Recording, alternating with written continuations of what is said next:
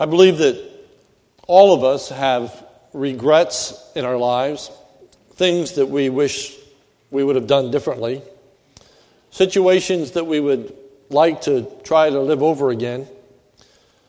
Furthermore, we may feel extremely guilty about those situations, especially if they are the result of sin. And we want desperately to know the freedom from that guilt, from that oppression, from that sadness, the remorse that results from, from our sinfulness. Well, we can't undo the past. We can't live life over again.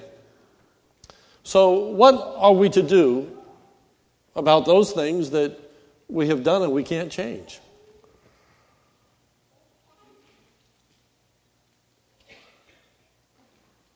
If that which we regret is truly sinful, then we need to repent and to seek God's forgiveness.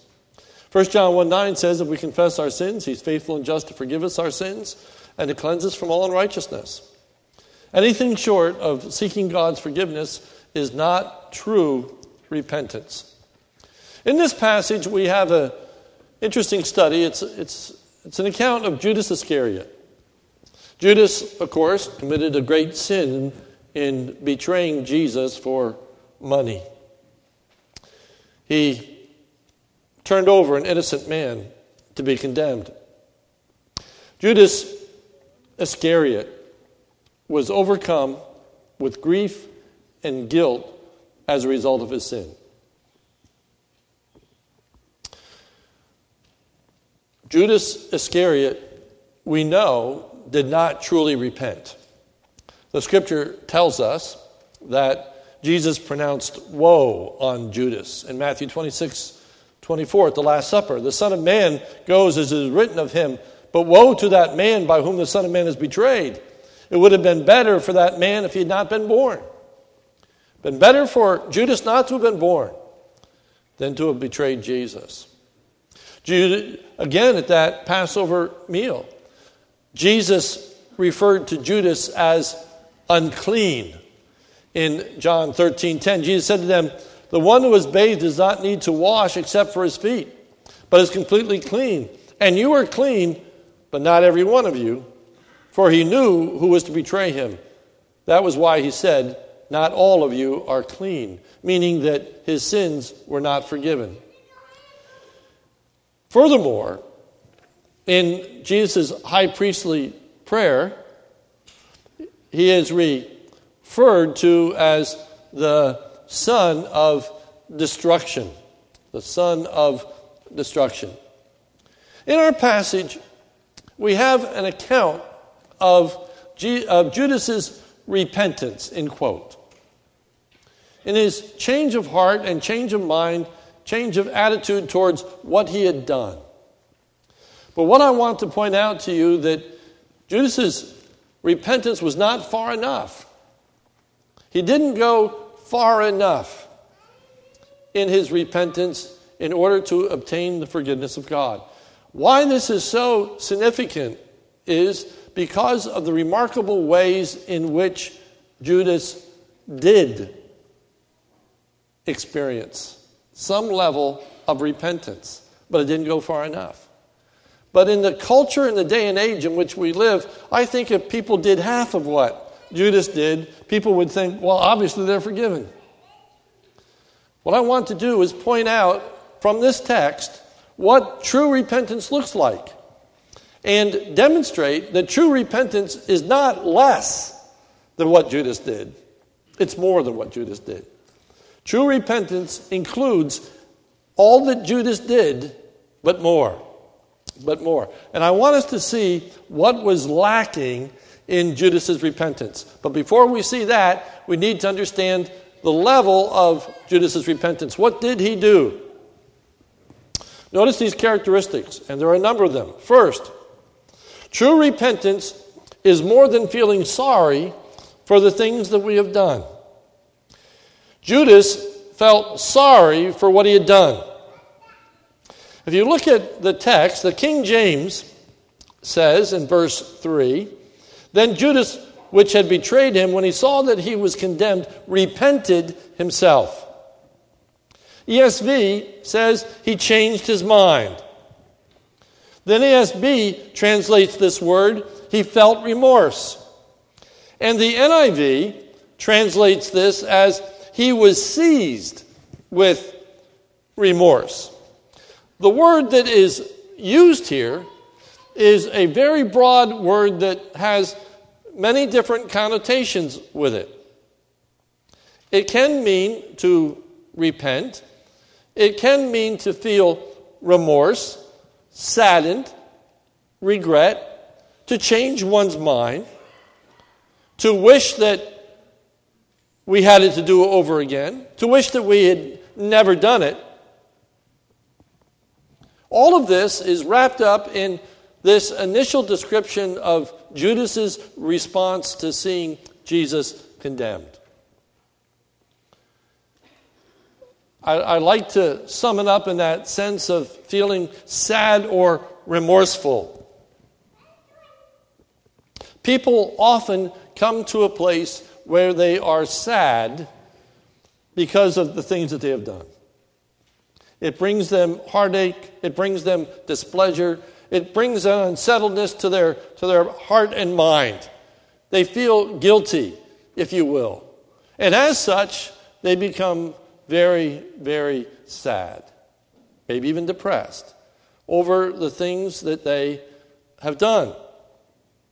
Judas was saddened by his betrayal of Jesus. But oftentimes people are sad because of the consequences it brings upon themselves. They're sorry because of the unpleasantness that they're going through. And they only see that. They only see how this sin has affected me. The scripture says there's pleasure in sin for a season. And once that season is past and we start living out the consequences of our sinfulness, then we are sad and wish we hadn't done it. But Judas's repentance is greater than that. For Judas is not simply sorry for what he had done as it affected himself, but Judas was sorry for what his actions had brought upon Jesus. He was sorry for the consequences that came not just to himself, but to others, and in this instance, in particular, Jesus. For if you notice in verse 3, what caused Judas' sorrow? If you notice in verse 3, it says, Then, now the time word when, Judas, his betrayer, saw that Jesus was condemned, he changed his mind or was regretful or was remorseful or all those different translations. When he saw that Jesus was condemned, that's when it hit him. That's when he felt the remorse. When the death penalty had been pronounced upon Jesus, then he is sorrowful. Judas knew that his betrayal of Jesus was contributory to Jesus' condemnation. That Jesus would be condemned, and in fact, be condemned to death, was prophesied in Scripture. Nevertheless, what Judas had done was inexcusable. And Jesus had warned him of that fact, even at the Lord's Supper. One would wonder had not Judas thought about the consequences that his betrayal would have on Jesus? You know, he had, he had contracted with the elders and the chief priests to betray Jesus into their hands for 30 pieces of silver. Didn't he think about what was going to happen next? Didn't he think about there was going to be a trial and a condemnation of Jesus? I would submit to you that evidently things had turned out worse than Judas had, had thought.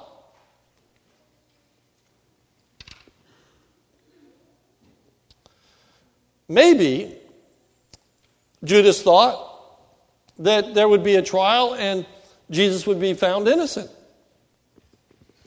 Maybe Judas thought that this army would come to arrest him, and Jesus would demonstrate his power as he'd done many times before and overcome this army. Maybe he never thought it would actually come to this. Or maybe he just, in his selfishness and greed, only thought about himself, only thought about the 30 pieces of silver, and was totally oblivious to what this would mean for Jesus. I don't know. I don't know. But the point is that Judas came to realize that what he had did not only affected himself, but affected Jesus big time. And when he saw that Jesus was actually condemned, that's when his heart smote him. Smote him. That's when he was struck in his conscience. That's when he entered into his remorse. All too often, people don't think about how their sin affects somebody else. And all they do is feel sorry for themselves. It's quite a step further to recognize when we sin that not only have we hurt ourselves, but we have hurt others. And there are consequences to our sinfulness that spill over into other people's lives, and other people's lives are made miserable because of our sin. That's an important part of true repentance to recognize not just how my sin affects me, but how my sin affects someone else. But even that isn't far enough. Even that doesn't constitute true and complete repentance. Thirdly, true repentance is more than seeking to make amends for the wrong that we have done. It's more than seeking to make things right. Judas had tried to make things right by returning the money that had been paid to betray Jesus. Notice verse 3. Then, when Judas, his betrayer, saw that Jesus was condemned, he changed his mind. And now these words and brought back the 30 pieces of silver to the chief priests and to the elders. The 30 pieces of silver was the money that Jesus had been paid for betraying Jesus. Matthew 26, 15. Judas said, What will you give me if I deliver him over to you? And they paid him 30 pieces of silver. And from that moment, he saw an opportunity to betray him. He got paid up front for this dastardly deed. But he had kept that money. Maybe he didn't have time enough to spend it but he still had that 30 pieces of silver in his possession. And so when he saw that Jesus was condemned, he went and sought to return the money. The chief priests wouldn't take the money. And so he just threw it at them. He threw it at them. he tried to the best of his ability to make it right.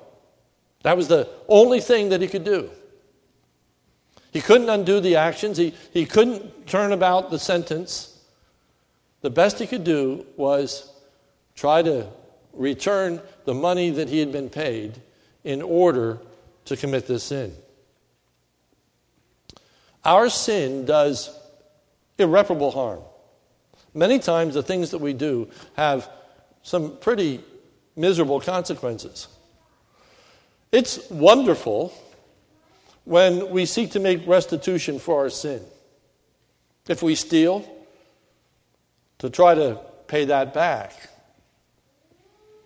If we have dishonored a person, try to restore their reputation. Try to make known that we had sinned, we had lied, we had defamed them, we had done things wrong. It's good to try to make restitution. In fact, the Old Testament is filled with how to make restitution for various sins, what you're to do. But never are we to understand that making the amends is forgiveness, or making the amends makes it right. It's a step in the right direction, but it's not far enough. to try to limit the fallout of our sin is great. To try to limit the consequences of our sinfulness on the innocent people around us is commendatory. But it still isn't enough. Giving the 30 pieces of silver back didn't change what Judas had done. Number four, true repentance is more than acknowledging that what we have done is wrong. True repentance is more than acknowledging what we have done is wrong. Judas went beyond saying that he made a mistake or that he had committed an error in judgment or that he had been overcome by a moment's impulsion. He didn't minimize or trivialize what he had done in any way. Notice verse 4 saying, I have sinned by betraying innocent blood. He used the S word. I have sinned. You know, people don't use the S word very much anymore. It's mistakes, errors, bad judgment, and on and on and on, but not sin. True repentance acknowledges that what we have done is sinned. We have done wrong in God's sight. He said, I have sinned by betraying innocent blood.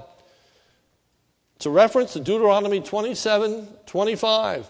Cursed is the man who accepts a bribe to kill an innocent person. Then all people shall say, Amen.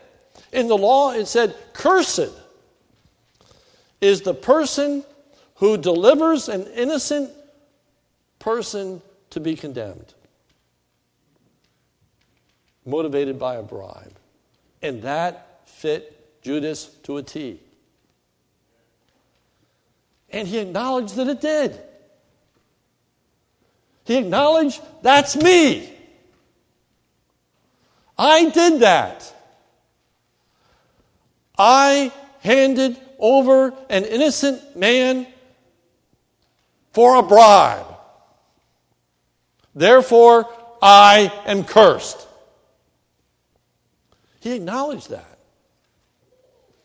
He owned to that. He accepted that level of guilt in his heart and mind and life. And yet, that wasn't enough. You know, sometimes we can be so impressed when people will own their sin and acknowledge their sinfulness.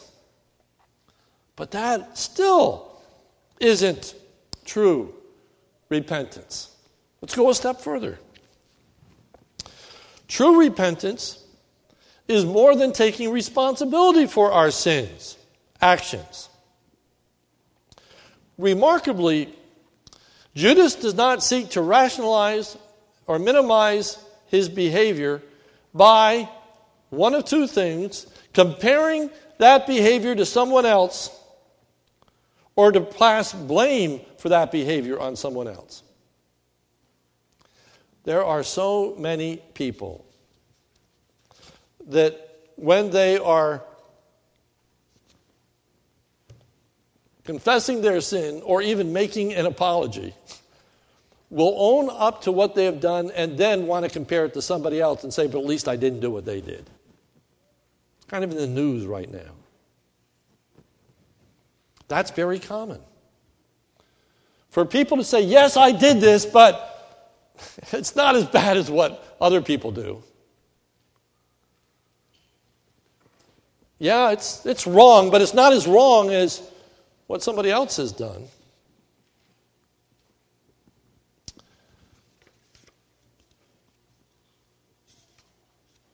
again, what's remarkable is how Judas does not compare himself to others. Look at Matthew 27, verse 4. A verse of scripture that never ceases to amaze me. Uh, let me uh, give you verse uh, 23 again, so that, uh, uh, excuse me, verse 3 again, so that you have the context. Then, when Judas' betrayer saw that Jesus was condemned, he changed his mind and brought back the 30 pieces of silver to the chief priests and the elders, saying, I have sinned by betraying innocent blood. They said, now these words, what is that to us? What is that to us?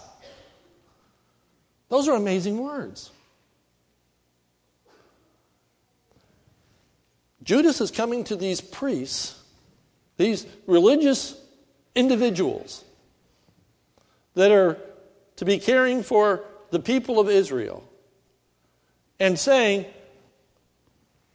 I want to return this 30 pieces of silver because this is guilt money. This is blood money. I don't want it. And they look at him and say, Well, what does that have to do with us? It has everything to do with them. First, they're the ones who paid the money. You know, if it's a sin to be taking a bribe, it's a sin to make a bribe. Not only had Judas betrayed Jesus, but the scribes and the, the elders and the chief priests knowingly condemned an innocent man. They had not only paid for Jesus to be betrayed, they, pay, they paid for false witnesses to testify against Jesus. They knowingly condemned an innocent man to death. and they are the chief priests. And they are the religious leaders. And they show not one ounce of remorse, not one tidbit of sadness over what they have done. They don't show an iota of a sense of guilt.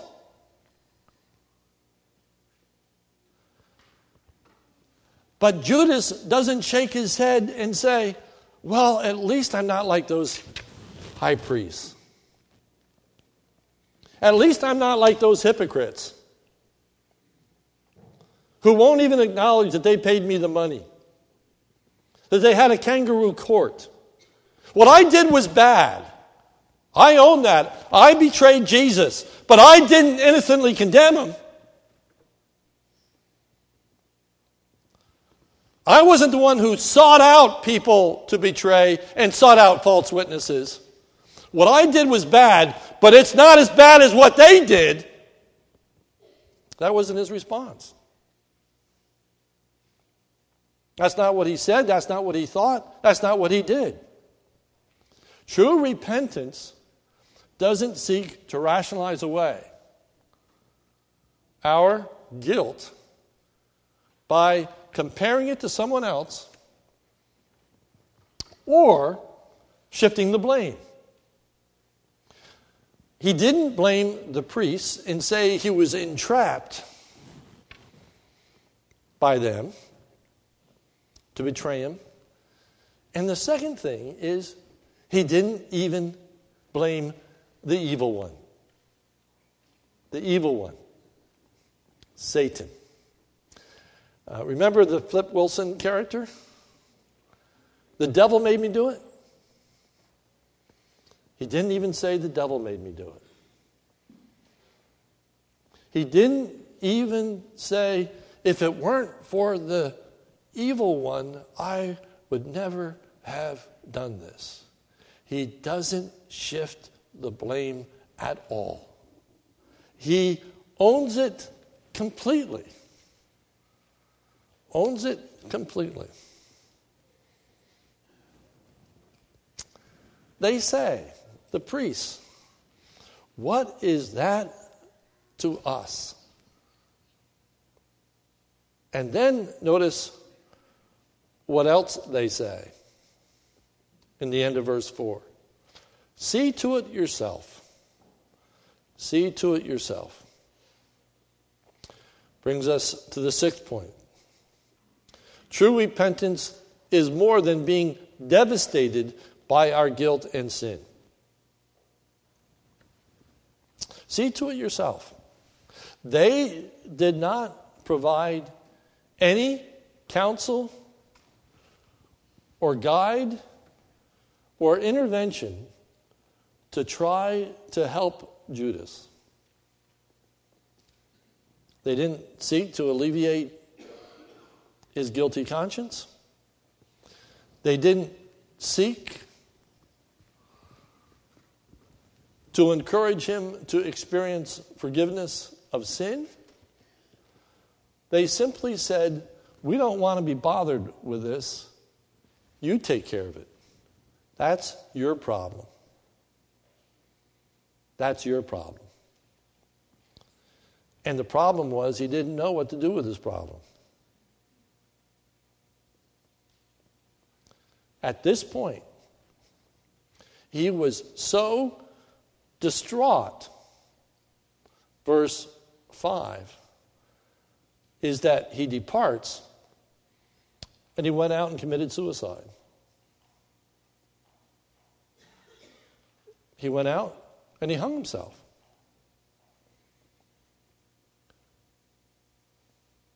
There are various tragedies that are associated with suicide.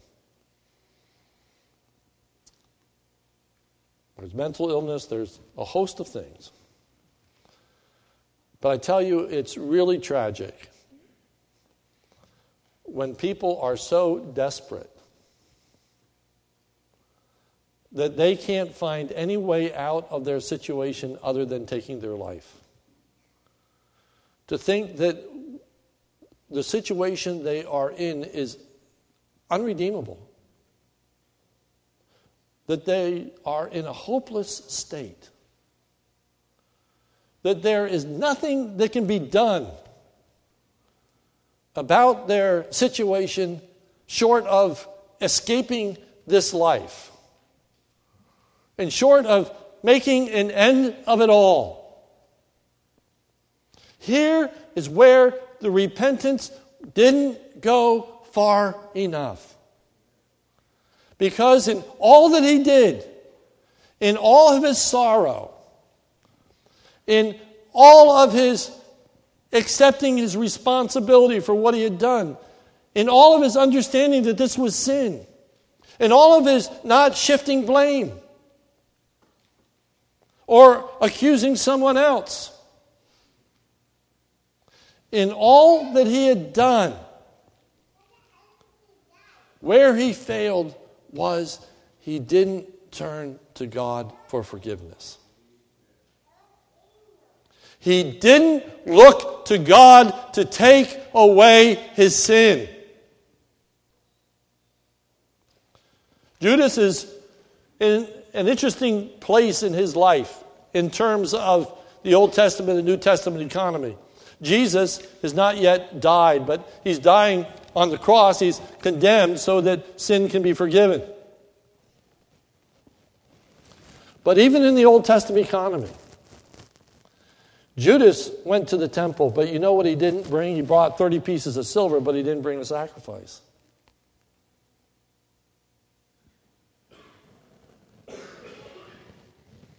He went to the priest and said, Here, Take my 30 pieces of silver, but he didn't say, Offer a sacrifice for my sin. And what he did not do was look at that one that was betrayed and understood that this one that he betrayed was truly the Son of God.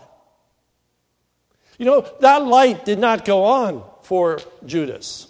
He recognized what he had done because he said, I have betrayed the blood of an innocent man. But he did not say, I rejected the Son of God.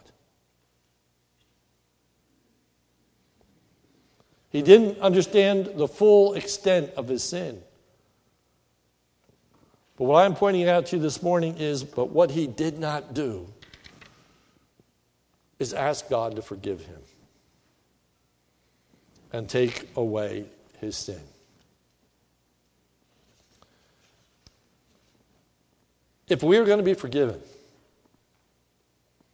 all these things ought to be done that we've described. Repentance is not less than what Judas did. Repentance is not less than accepting responsibility for our sin.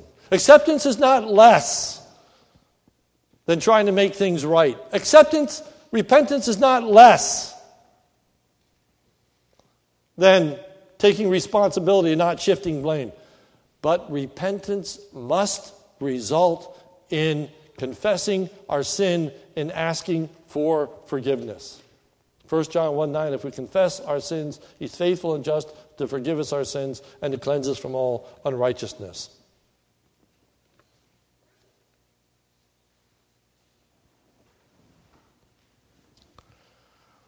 It's sad today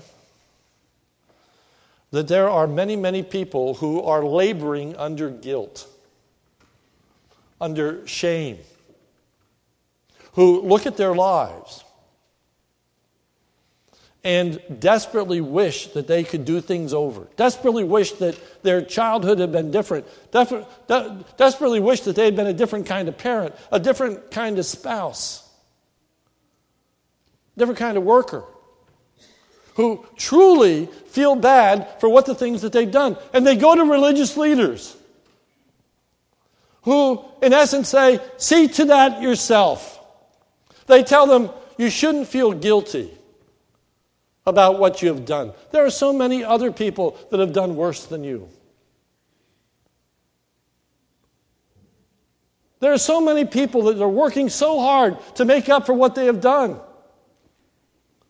They were poor parents, so now they dote over their children and they give them everything they can financially, materially. They, they want to dote over their children to make up for their neglect and their sin in the past. There are so many people that are trying to make things right, and that's good, but it's not far enough. If we really want to experience forgiveness, if we really want to deal with guilt, we can't just put it under the rug. We just can't paint it over. We, we just can't look and say, well, at least I'm not as bad as so and so. Or even look to the religious hypocrites and say, you know, I want nothing to do with the church. Look at the things that they do. If we want to receive forgiveness, if we want to have a clean conscience, if we want to have guilt removed, if we want to be at peace with ourselves and with God, the only way to receive that is through true repentance, which includes all of what Judas did, but climaxes in coming to God and asking Him to forgive us on the basis of the shed blood of the Lord Jesus Christ. He paid the penalty of our sin. Through Jesus Christ, our sins are forgiven and we are brought into a right relationship with God. The solution is the same whether it be the first time we sin or the thousandth time. If you don't know the Lord Jesus Christ as your Savior this morning, there is nothing you can do to take away your sin. There is nothing that you can do to make your past right. There is nothing that you can do to try to make up for the things you've done. You, you, you can't give to the church. You can't make it right. You tr- should try to make it right to the degree that you can, but you can't.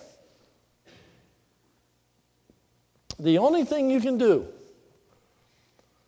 is receive the Lord Jesus Christ as your Savior. When I was at the Reading Bible Fellowship Church as the assistant pastor, we had a break in at the church, and there were some things stolen out of the sanctuary. There, we had some uh, brass vases up front, kind of like this. We had some sound equipment in the back. We had some other paraphernalia, and anything that was worth anything that could be carried out was. And about a month passed. And on one Wednesday night, I was downstairs, and there's a bottom entrance. And in came this man carrying two brass vases. I immediately recognized them as the vases that were up front in our church. And he said to me, I want to return these. He said, I couldn't hawk them. He said, I couldn't bring myself to sell these knowing that they came from a church. He wanted to make amends, he wanted to make it right. I remember I took him to Pastor Hart, senior pastor, and he took him into his office and sat with him during prayer meeting, sharing the gospel of the Lord Jesus Christ. That man was sorrowful. That man acknowledged that what he did was wrong. That man brought the vases back. That man did all that he could to make it right. And Pastor Hartman shared with him that what he really needed was the forgiveness of God through the person of the Lord Jesus Christ. And that night he made a profession of faith. And the one who was so guilty that he couldn't do any, anything with these things for a month went away happy, thankful, and a child of God. We are saved by the gospel. And, brothers and sisters, we live by the gospel. The answer to our sin is always faith in the Lord Jesus. It's always coming before Him and doing all that Judas did, not less, but not failing to make that most important last step of saying to God, I can't make it up. My good deeds can't remove it. My trying to make amends won't do it. My feeling sad won't do it. My asking other people for forgiveness won't do it. I've got to come to God and ask Him to take away my sin on the basis of what Jesus Christ has done for us. Let me just say to you this morning is there something that is heavy on your heart? Are you laboring under guilt? Are you laboring under depression? Are, are you laboring under a sense that things aren't right? And you've tried to make them right. And maybe you've been trying to make them right for years. And you still agonize over things that happened 15, 20 years ago. I remember dealing with a, with a woman that had an abortion 20 years ago still laboring under that sense of guilt and, and heartache.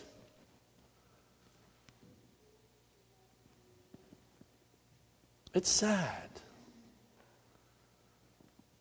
There's forgiveness for those who come to Christ.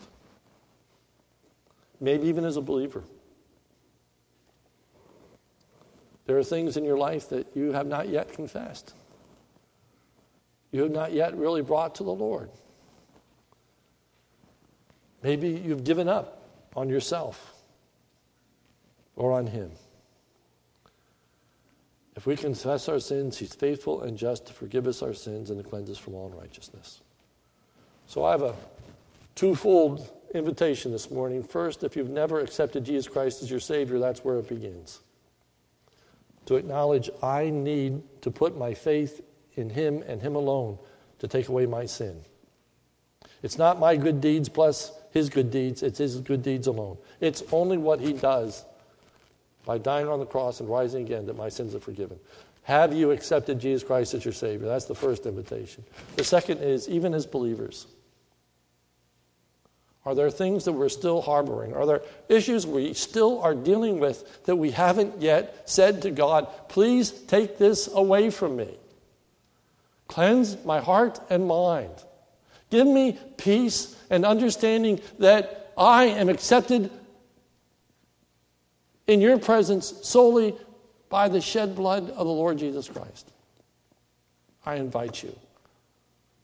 I encourage you. Pray and seek God's forgiveness. Know His peace.